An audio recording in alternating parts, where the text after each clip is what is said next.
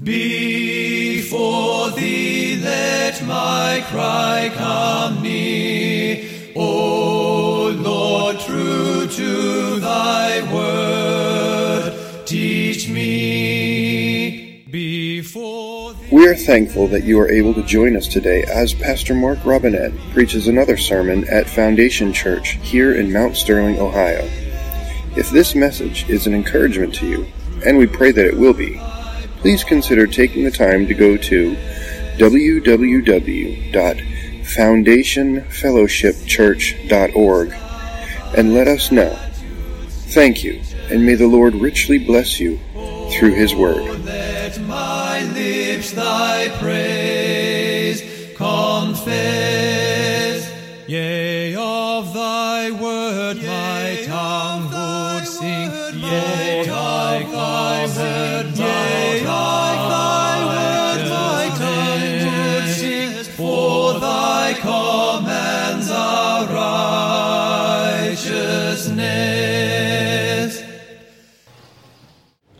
Greetings this morning in the name of our Lord and our reigning King, Jesus Christ.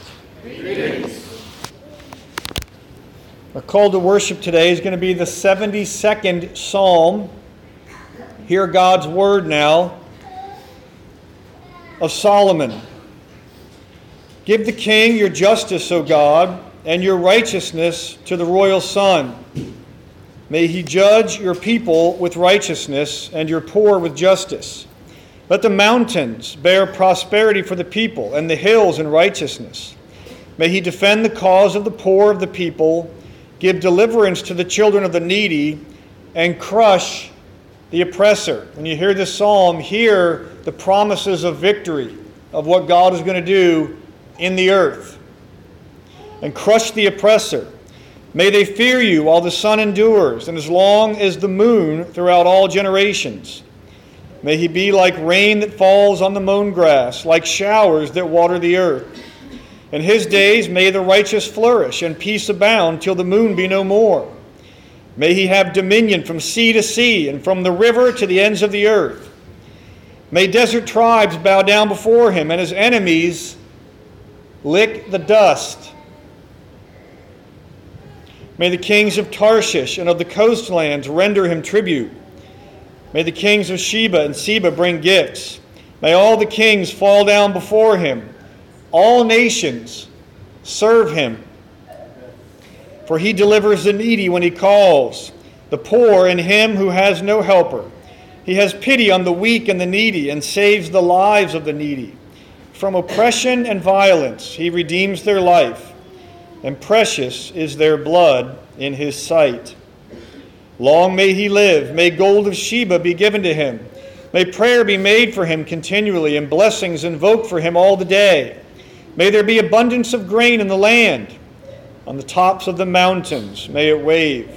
May its fruit be like Lebanon. And may people blossom in the cities like the grass of the field. May his name endure forever, his fame continue as long as the sun. May people be blessed in him, all nations all nations call him blessed. Blessed be the Lord, the God of Israel, who alone does wondrous things. Blessed be his glorious name forever. May the whole earth, may the whole earth be filled with his glory. Amen and amen. The prayers of David, the son of Jesse, are ended. Let us pray. Our Father in heaven, our Lord and our God, we thank you for calling us to be your people. We are the ecclesia, the called out ones. You have called us out of the power of darkness and have translated us into the kingdom of your dear Son, in whom we have found redemption. We have found forgiveness of our sins. Oh, it should fill us with joy, Father. And so we come to you today as joyful children, grateful, overflowing with thanks to you for what you have done for us in your Son, Jesus Christ, for the work that your Holy Spirit is doing now among us and in the world to allow us to fulfill the great commission that Jesus gave to us. To not only disciple the nations, to teach them all that you have commanded. We thank you for the invitation, Lord. We accept your invitation. Only by your grace do we come. We pray for those who would rather starve than come, that they too, Lord, might be brought in. We ask your blessing now on our time in Jesus' name. Amen.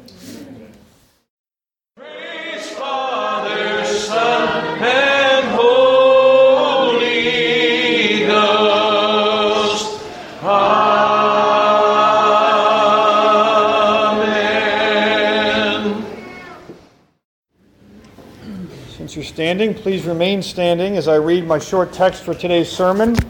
It's from the 13th chapter of the Gospel of Matthew. Hear God's word. He put another parable before them, saying, The kingdom of heaven is like a grain of mustard seed that a man took and sowed in his field. It is the smallest of all seeds, but when it has grown, it is larger than all the garden plants and becomes a tree so that the birds of the air come and make nests in its branches. Let us pray. Our Father in heaven, thank you for your word. Thank you for the promises you have given us. I pray that you would speak through me, that the people of Foundation Church would hear not my voice only, but the voice of the living God today as I try to rightly divide your word and bring it to bear in our lives. I pray this in the name of Jesus and for his sake. Amen. Amen. You may be seated.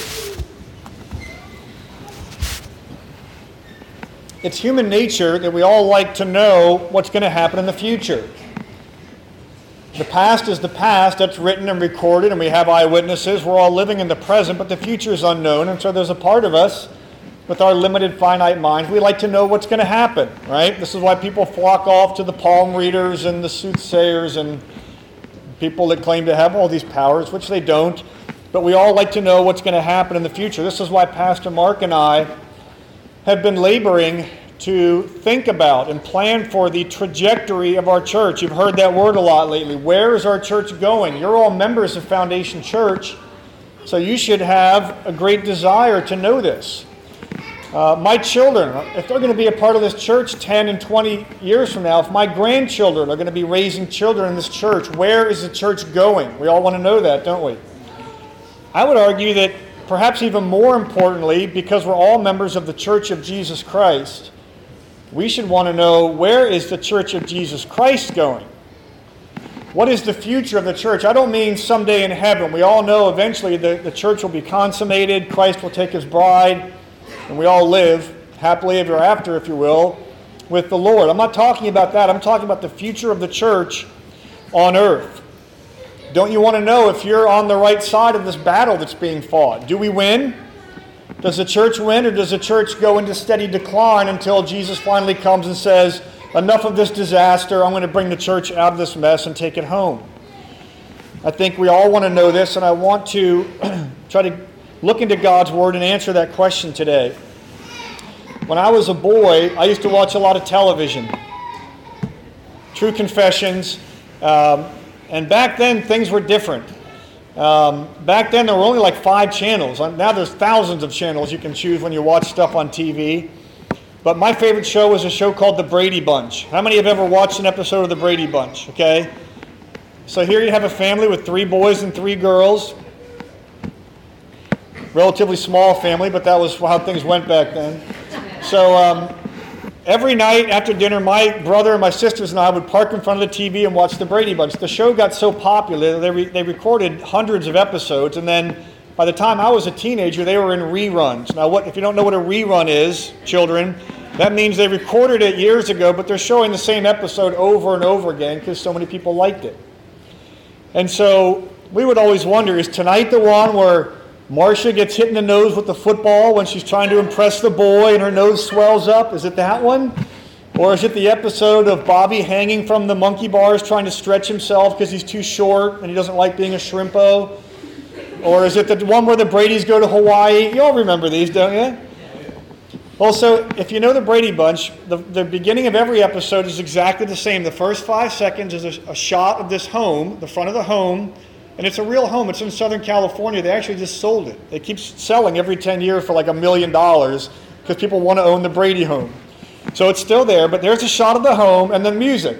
da da da da, da da da da da, right? So five seconds of that, and then it would go into the first scene, and you'd say, oh, this is the one where such and such happens. But it was kind of like suspense. That first five seconds, which episode is it going to be?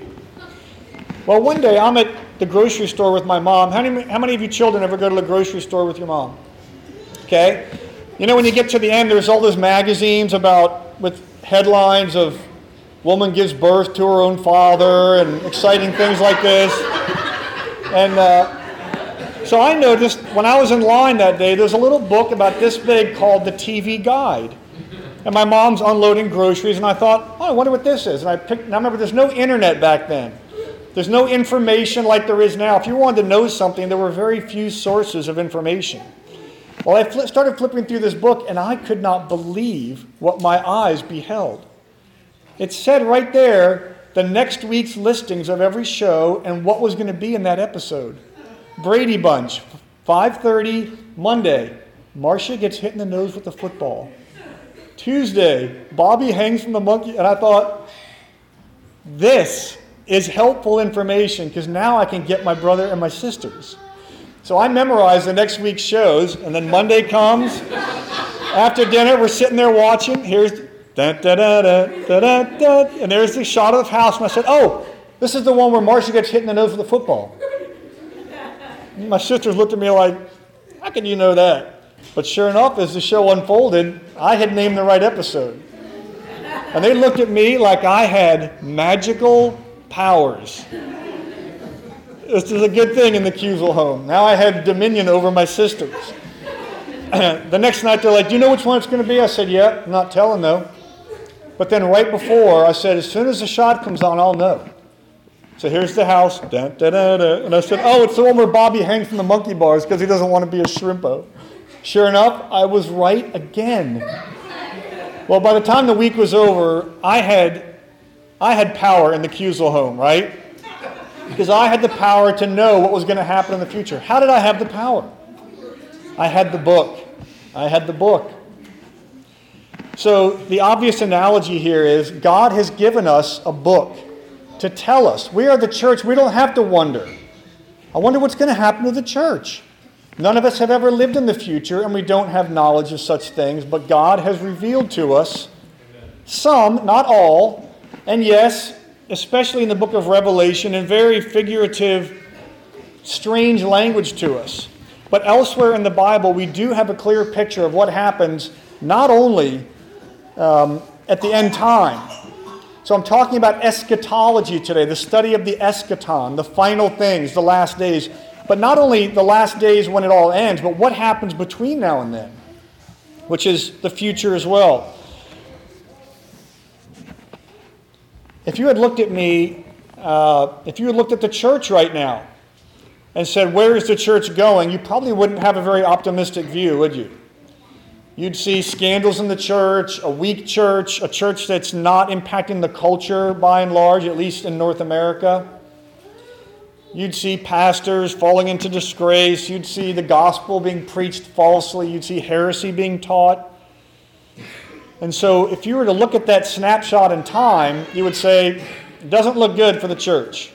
And many people have done that and drawn the conclusion the church is just in a downward spiral and it's going to continue to go that way. And I don't mean just mean looking at the last five years. You could look at the last couple hundred years of the church in North America and say this is headed, by and large, in a downward direction. Setting aside the Great Awakening, setting aside the homeschooling movement and the Jesus movement and different things that have been positive signs, but by and large, the trend the last couple hundred years has been down, downhill. But I want to caution us not to look at a little snapshot in time and use that to judge the future. Any of you that saw me last March when I had my kidney stone, Pastor Mark saw me at my worst in the emergency room as he was wiping the vomit from my mouth. Sorry to be graphic, but he saw me at my worst. I was in so much pain. My body, I had lost weight. I was sick. If you had looked at me at that moment and said, Is this going to be a healthy man? you probably would have concluded, This man is not going to live much longer. He, he is not a healthy person. But that's the danger of looking at a little snapshot in time instead of being able to step back and look at the, the long view. So, with that said, we just sang about in the church's one foundation a church by schisms rent asunder, by heresies distressed. The church in North America right now, the Western church, is weak. So, we're talking about eschatology. I, I want to talk about a couple labels. I've, I've, i was at a Christian conference once and I heard these two guys meeting each other, these young men, and one of them said something like, Hey, how you doing? I'm, uh, I'm Reformed, Paedo Baptist, Paedo Communion, relatively optimistic on millennial. How about you? Oh, I'm Reformed, Paedo Baptist, Paedo Communion, somewhat pessimistic. You know, this is the way they introduce themselves. We have these labels that we like to say, I'm, I'm one of these. So you might say, well, I'm post mill, I'm on mill. But I would challenge you if you were to be asked to define what that really means, or better yet, if you were to be asked to define from Scripture, to defend from Scripture, your view of end times and where the church is going, could you do it? Could you open God's Word? If you were having a discussion with a, purple, a person that was relatively knowledgeable, could you defend your position of what you believe about the future of the church? Well, I'm optimistic. I'm optimistic about the church, not because I like to be optimistic. Do you young people know what optimistic means? That means I, I think good things are going to happen. I think it's going to go in a good direction. Many people today are pessimistic. I, some people actually call them pessimillennialists. They believe that things are going to go downhill. I'm an optimillennialist. I think that things are going to go in a good direction. But hear me now, I don't believe that because that's what I want to believe. I mean, who doesn't want to be optimistic, right? It sure would be neat if things went well for the church. So I'm going to, I'm just going to believe that. Well, we can't do that. We have to go to God's word and say, what saith the scriptures? So here's what I want to, what I want to cover today. I'll, I'll give you my three point outline. The outline is this What does the Bible say about the growth of God's kingdom? That's the first thing I want to talk about. What does the Bible say about the growth of God's kingdom? Number two, what about Satan? Doesn't the Bible say he's the prince of this world? And ought that not to have us believe that our goals are going to be thwarted or what we want to happen might not come to pass? What about Satan? And number three, once we look into God's Word, and those two things, what then are our marching orders? What are we to do with this information? I want to take two or three minutes, if I can do this, and give you a really quick timeline of church history from the Bible. And there are good people in the church that believe differently, but I think we have scriptural warrant to, to say that what I'm about to say is true. And I know that Pastor Mark believes and teaches the same things that I'm about to say. The simple, really condensed history, uh, timeline of history is that Christ came 2,000 years ago, right? The earth was made roughly 6,000 years ago. Christ came 2,000 years ago, and this was the beginning of the millennium. This term millennium is not in the Bible, but the phrase thousand years is. We just heard it read from the book of Revelation, chapter 20. This period of a thousand years, this millennium, started when Christ came. That was the beginning of the thousand years. Okay? That's when Satan was bound. Let me read, reread what you just heard from Revelation 20, just the first three verses. Listen carefully here. This is, the, this is John speaking of the vision he saw. Then I saw an angel coming down from heaven, holding in his hand the key to the bottomless pit and a great chain. John saw an angel holding a chain. And he seized the dragon, that ancient serpent, who is the devil and Satan, and bound him for a thousand years. John saw an angel with a chain, and he grabbed the devil and bound him, and threw him into the pit, and shut it and sealed it over him. Listen, so that he, the devil, so that he might not deceive the nations any longer until the thousand years were ended. So the binding of Satan has already happened. It happened when Christ came. If you don't believe me, here's a passage from Matthew chapter 12. Jesus, uh, so listen, this is verses 28 and 29. Jesus had been accused of casting out demons by the power of Satan. You remember that? By the power of Beelzebub. And he said, If Satan casts out Satan, he's divided against himself. How then will his kingdom stand? And if I cast out demons by Beelzebub, whom do your, by whom do your sons cast them out?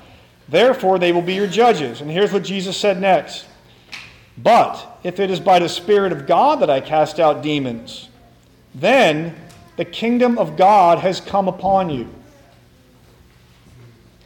He just cast out the demons. It's not a if. He's saying, since I just did this, heads up, the kingdom of God has come upon you. It has started. It's here. Or, and then he says, Or how can someone enter a strong man's house and plunder his goods unless he first binds the strong man? Then indeed he may plunder his house. Who's the strong man here in Jesus' word picture? It's Satan. Jesus says you can't, you can't spoil the man's house until you bind him if he's a strong man. So, you, and this is all in one passage. I didn't take it out of context. So, putting these two together, what you see is Jesus is saying, The strong man has been bound. I've come. The kingdom of God is now here. And the man that had dominion no longer has dominion. He's been bound. And the kingdom of God is upon you now. This is the beginning of the thousand years. Okay, the thousand years ends when Christ comes to judge the world, when he returns. Revelation 20, a few verses later. And when the thousand years are ended, Satan will be released from his prison and will come out to deceive the nations. But fire came down from heaven and consumed them. And the devil who had deceived them was thrown into the lake of fire and sulfur, where the beast and the false prophet were, and they will be tormented day and night forever and ever. And here's one more from 1 Thessalonians. You just heard fire came down. This fire coming down is a picture of the Lord Jesus Christ's return, his second coming, that is the end of time. That's the end of human history. 2 Thessalonians, Paul says, When the Lord is revealed from heaven with his mighty angels in flaming fire, there's that flaming fire again, inflicting vengeance on those who do not know God and on those who do not obey the gospel of our Lord Jesus. They will suffer the punishment of eternal destruction away from the presence of the Lord and from the glory of his might. Now, these chains, this is a word picture, okay? The, the chains as a figure of speech. You all know that Satan, the angel did not take Satan and put him in Barney Fife handcuffs and take him to prison, right? Satan is a spiritual creature, and so this is figurative language, but it is telling us that Satan was bound. And if you don't believe that, listen to Jude, verse 6. And the angels who did not stay within their own position of authority, this is speaking of the angels that rebelled in heaven, and the angels who did not stay within their own position of authority, but left their proper dwelling, he has kept in eternal chains. God has kept in eternal chains until gloomy darkness, under gloomy darkness until the judgment of the great day. Okay, so this is figurative language, but it's saying all these angels are bound. They're bound. 1 Corinthians 15. This is the end of my little three minute summary of the, the, timeline of church history. For as by a man came death, this is Paul speaking of death and the resurrection. As by a man came death, Adam, by a man has come also the resurrection of the dead. For as in Adam all die, so also in Christ shall all be made alive. But each in his own order Christ the firstfruits. Then, Paul says, then at his coming, those who belong to Christ. Then comes the end. That's the end of time. When Christ comes back, it's over. There's no thousand years after that. Paul says, then comes the end. When he delivers the kingdom to God the Father after destroying every rule and every authority and power, for he must reign. Listen, for Jesus must reign until he has put all his enemies under his feet. The last enemy to be destroyed is death. That's the end of that passage. So we're in this millennium. We're in this period of a thousand years. We're in the church age. By the way, any of you children, anyone that's listening might be thinking, Elder Cusel, you have made a mistake. Because you just said the thousand years started when? 2,000 years ago, and we're still in it. And you go, I think your math is bad. Well, the thousand years, again, is figurative language. Right? If God is, if God owns the cattle on a thousand hills, as the scripture says he does, does he not own the cattle on the thousand and first hill also? Does that belong to someone else? Right? It's figurative language. So if you're watching the clock, yes, we're long past a thousand years, but it's figurative. It's saying there's a period of time started when Christ came, and it's going to end when Christ comes back the second time. All right, you need to know all that so we can make sense of some of these other scriptures. What does Jesus expect to happen in the future? I could ask Derek, what do you think is going to happen in the future? Jeff, I could take a poll. Is that how we find out? Or would we rather know what Jesus expects? Jesus expects that all his enemies will be subdued and the nations will be given to him as an inheritance. Psalm 2 I will declare the decree. The Lord has said unto me, Thou art my son. This day have I begotten thee. Ask of me, the Father says to the Son, Ask of me, and I will give you the heathen for your inheritance, and the uttermost parts of the earth for your possession. This is not someday at the end of time, because there's rebellion and there's crushing of, of oppression being talked about here. I will give you the heathen for your inheritance, and the uttermost parts of the earth for your possession. You shall break them with a rod of iron. You shall dash them in pieces like a potter's vessel. Remember this? We memorized that a couple years ago. Psalm 110 The Lord says to my Lord, Sit at my right hand until I make your enemies your footstool. This is a promise from the Father to the Son. I'm going to make all your enemies your footstool. Sit here at my right hand until that happens. Then comes the end. It's right there in the scripture. By the way, if God, if the Father says to the Son, Ask of me, and I'll give you the heathen for your inheritance, I'll give you the nations, the only thing that will prevent that from happening is if Jesus forgets to ask. Not likely, right? Okay, if you don't believe the Old Testament, listen to Hebrews chapter 10, verses 12 and 13. And I know you believe the Old Testament, but here Hebrews chapter 10. But when Christ had offered for all time a single sacrifice for sins, he sat down at the right hand of God. Okay, after he died on the cross, made the sacrifice, he ascended to the Father. He sat at the right hand of God, waiting from that time until his enemies should be made a footstool for his feet.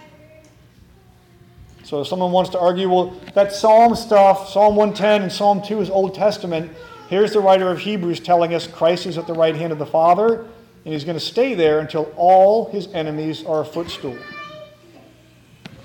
Here are some Old Testament prophecies about kingdom growth, and these must be before he returns, because the things that are talked about here would make no sense if we're talking about in heaven someday after the end of the world. You heard from Isaiah 11 earlier, chapter, uh, verse 9. They shall not hurt nor destroy in all my holy mountain. What is the holy mountain in Jerusalem? Mount Zion is talking about the church. And Isaiah says, The earth shall be full of the knowledge of the Lord as the waters cover the sea. So, how is the knowledge of the Lord going to be dispersed? Is it going to be little puddles here and there? Little here, little there. Man, the world's being taken over by the bad guys, but there are little. No, it says the knowledge of the Lord is going to cover the earth as the waters cover the sea. Isaiah chapter 9. We read this one every year in Advent. But think about it in light of what I'm saying. This is a prophecy about the Messiah to come. Of the increase of his government and of peace, there will be no end. On the throne of David and over his kingdom to establish it and to uphold it with justice and with righteousness from this time forth and forevermore. You say, well, how could that happen? And Isaiah says, the zeal of the Lord of hosts will do this.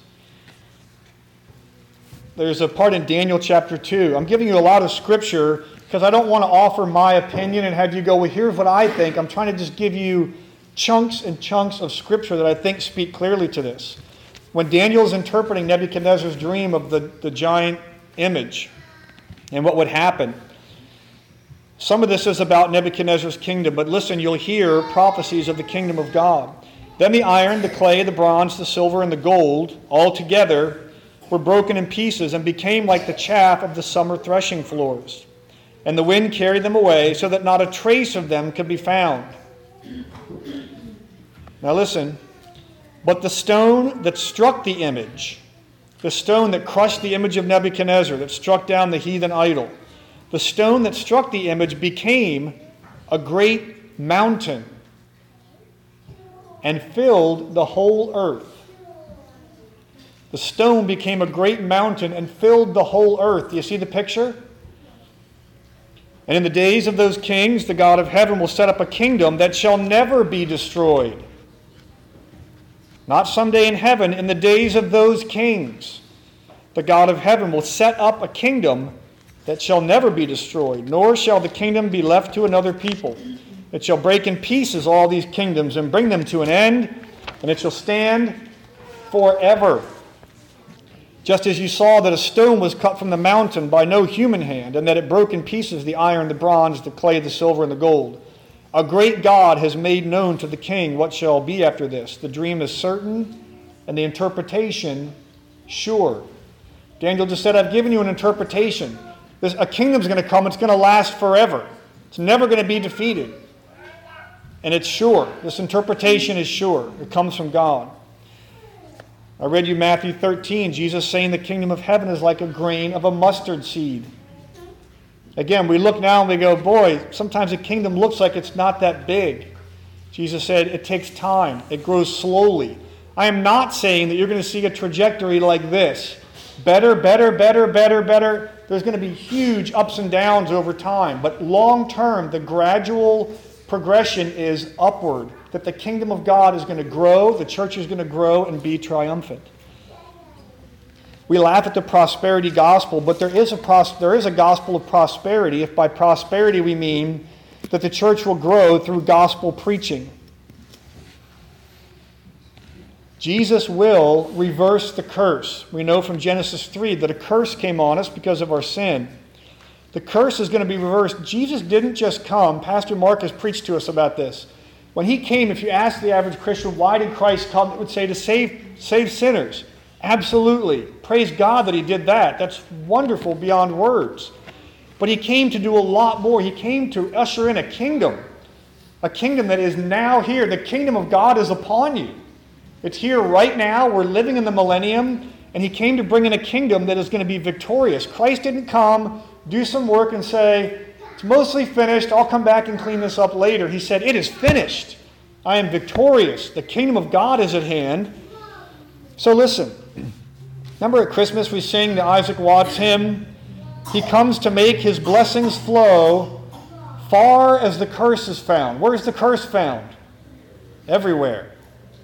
Jesus came so that his, that's not scripture, but he came to make his blessings flow as far as the curse is found. Amen. There's a lot more scriptures I could give you, but in the interest of time, you see the pattern there that there are we have reason to believe from God's word this kingdom is going to grow. It's not going to be stopped on earth. On earth. So, number two, what about Satan? Isn't he the prince of this world? The Bible says that, but what does it mean? I think we misinterpret it. What it means is that Satan is the leader, the captain of the unbelievers. When we say of this world, it does not mean Satan is the leader of all the earth, that he's in control of the whole earth. Sometimes, as a pessimillennialist, we hear that. He's the prince of this world. And we go, well, yeah, God's a prince up there, but Satan's the prince down here. That's not what the scripture is saying. I'm convinced. Let me give you a few scriptures and listen to the, the verbiage here, and you'll hear. It's not just one, there are many. Galatians 1 4. Jesus, who gave himself for our sins, to deliver us from the present evil age. You keep hearing Satan is the God of this age, he's the prince of this world. So it said Jesus gave himself for our sins to deliver us from the present evil age. Did we get taken out of the evil age and taken somewhere else? No, we're still here, but he took us out of that part of the world that is anti Christ. Romans 12, we're not to be fashioned or conformed according to this age. 1 Corinthians 2 6. Yet among the mature we do impart wisdom, although it is not a wisdom of this age, or of the rulers of this age, who are doomed to pass away. You see the distinction that the writers of the New Testament are making between us as God's people and the world, this age. Ephesians 2, verses 1 and 2. You once walked according to the course of this world you once walked according to the course of this world, according to the prince of the power of the air. You once walked as one of Satan's children, but not anymore. You're not part of the world anymore. In 1 John chapter 3, John contrasts the children of the devil with the children of God. And then in chapter 5, he says this. I'm trying to make a point here. He says, We are of God, and the whole world lies in the evil one. The whole world lies in the evil one. So does everybody lie in the evil one? No. We don't lie in the evil one. He's making a contrast, a distinction. We are of God, and the whole world the followers of Satan. They lie in the evil one. 2 Corinthians 4 4, the God of this world has blinded the minds of them which believe not. That's talking about Satan, the God of this world. But you see, he's obviously not talking about the God who rules over all the world. Here are some scriptures about God's authority over Satan in case you weren't convinced yet. Psalm 47 Clap your hands, all peoples. We sing the song. All peoples, clap your hands for joy. Shout to God with loud songs of joy. For the Lord, the Most High, is to be feared, a great king over all the earth. He's a great king over all the earth, not just over heaven. He subdued peoples under us and nations under our feet. Jehovah, not Satan, is the ruler of this world. I read uh, Psalm 72 as a call to worship. It speaks of the reign of God and the reign of God's righteous king during this age, and his enemies shall lick the dust. Remember, I read that? I like this phrase. When you're licking the dust, what does this mean when you're licking the dust? Picture someone who's down on the ground, face down, with their tongue out, licking the dust. Why would you do that?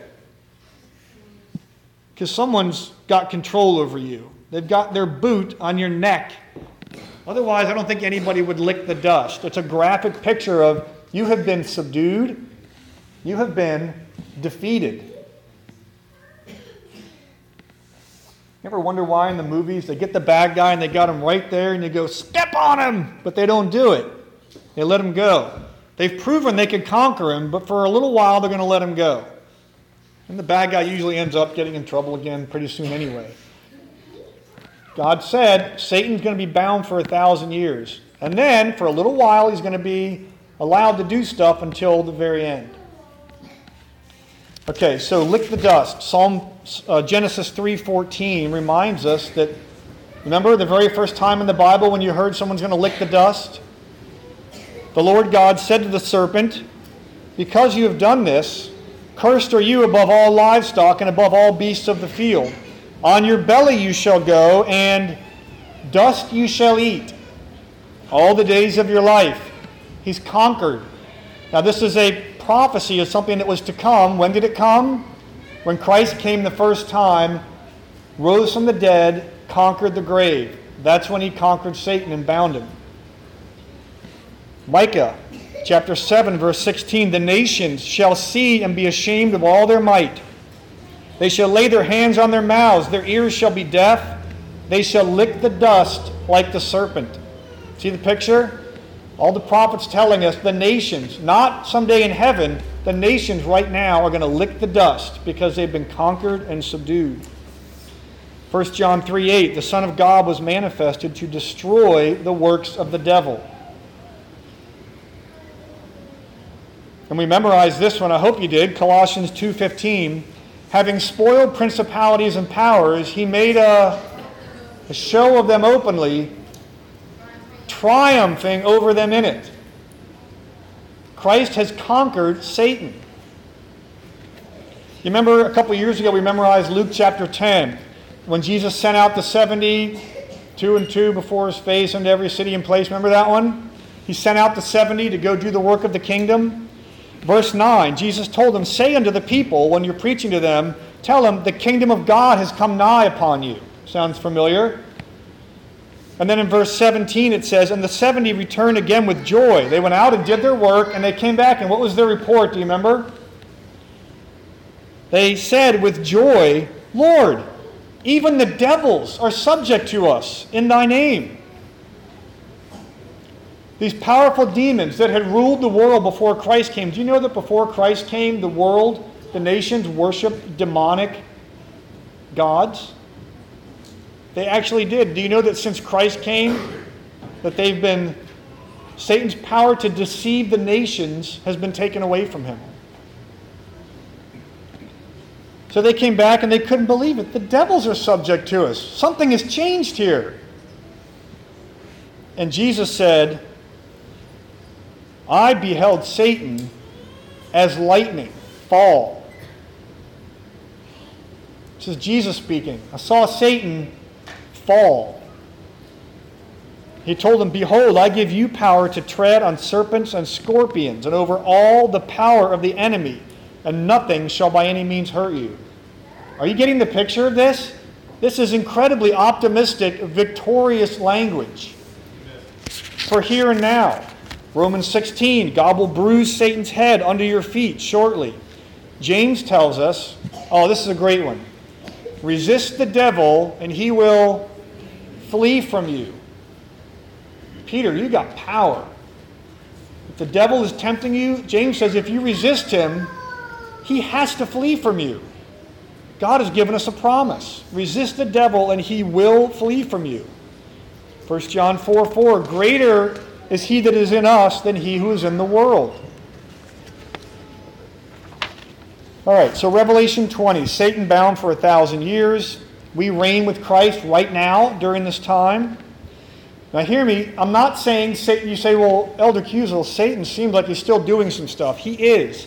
He's active, he's roaming about like a lion, seeking whom he may devour. I'm not saying Satan isn't active, I'm not saying he doesn't still have some power. Christ has allowed that, but he is in chains and his power has been subdued. He was chained so that he might no longer deceive the nations. That means that the way the kingdom is going to grow is not military might, it's by the preaching of the gospel. Since the time of Christ and his resurrection, we have promises that as we preach the gospel, that is going to Christianize the world. Yes, we're in a battle. Yes, there's going to be casualties.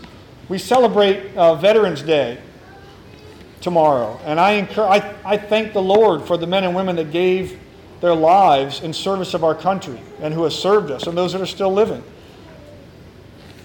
We ought to all be thankful for the work that they've done. You know, in World War II, the good guys won World War II, right? But did anyone die in World War II? Were there casualties? Was there tragedy? Did children lose their fathers? Did wives lose their husbands? Yes.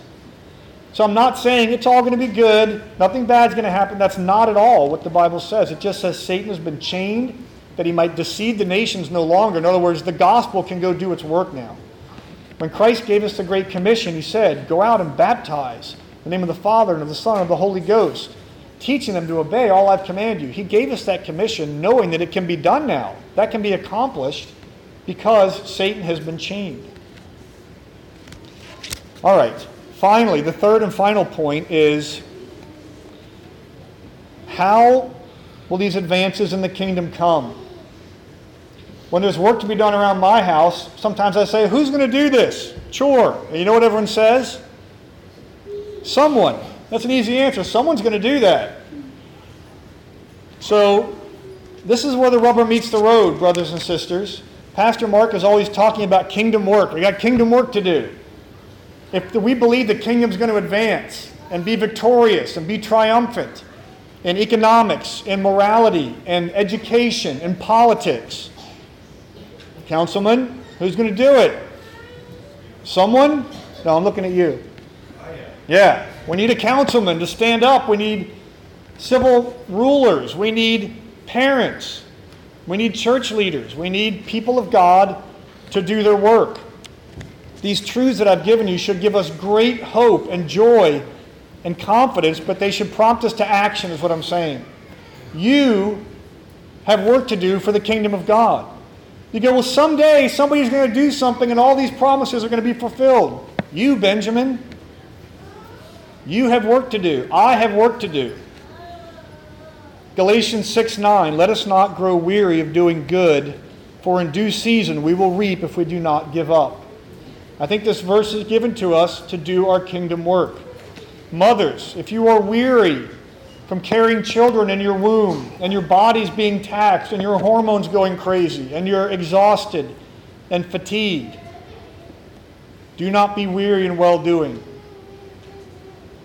Don't give up, for in due season you will reap. This is kingdom work. Parents, if you're weary of creating lesson plans, submitting your homeschooling paperwork, fighting with the superintendents, and doubt creeps in. Maybe we should just let the school do this. It's so hard. There's so much opposition. I can't keep up. Do not be weary in well doing. Stay the course. You have kingdom work to do. In due season, you will reap if you do not give up. Saints of the church, if you're praying for family members, close friends, if you are laboring to help family members that are struggling with things and you feel like you just can't do it any longer, I think of our brother Jason. I think of so many of you that do this in so many ways. Don't be weary in well doing. Don't give up. It's kingdom work. Young adults, hear me now. Teens, 10, 12, 14, 18 year olds. If you look around and you see your peers in the world going a different way, conforming to the world instead of conforming to Christ, and you feel this peer pressure, I shouldn't even say if, you do feel the peer pressure.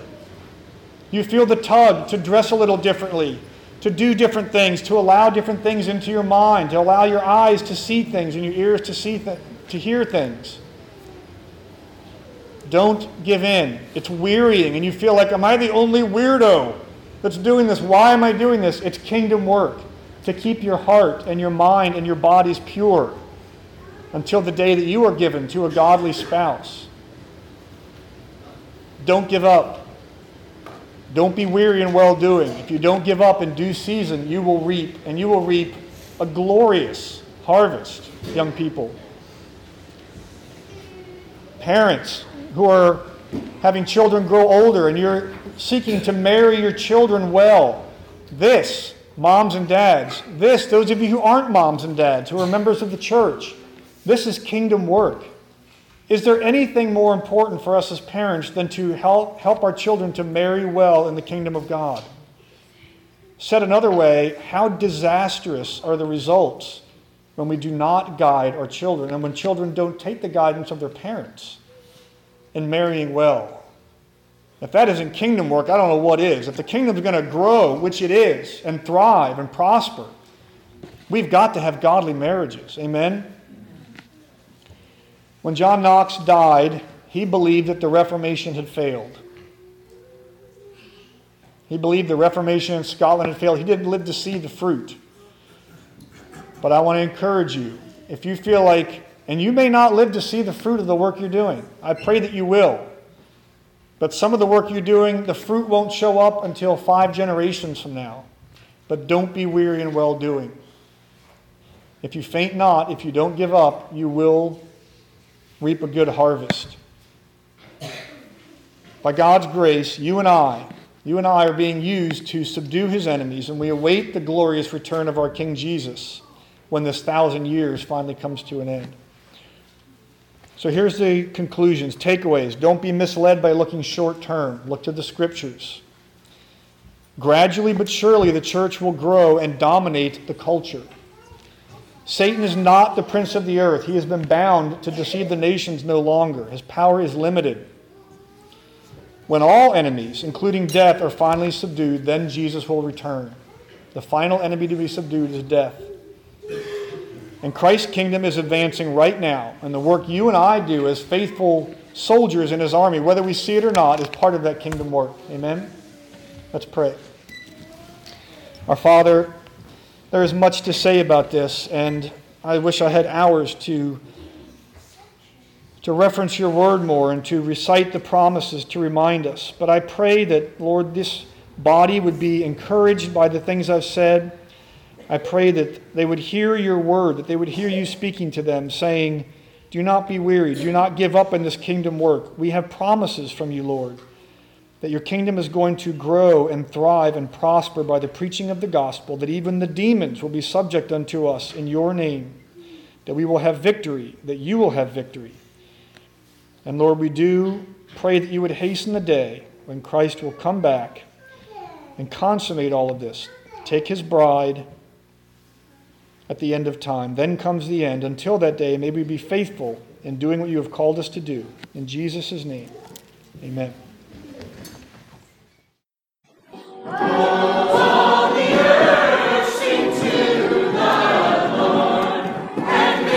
Hello, this is Pastor Mark Robinette of Foundation Church. Thank you for taking the opportunity to listen to our audio sermons. We would love to hear from you if you have any comments, questions, or just to let us know how they served you. Go to our website, www.foundationfellowshipchurch.org, and send us a note. Thank you, and it's a pleasure to serve you.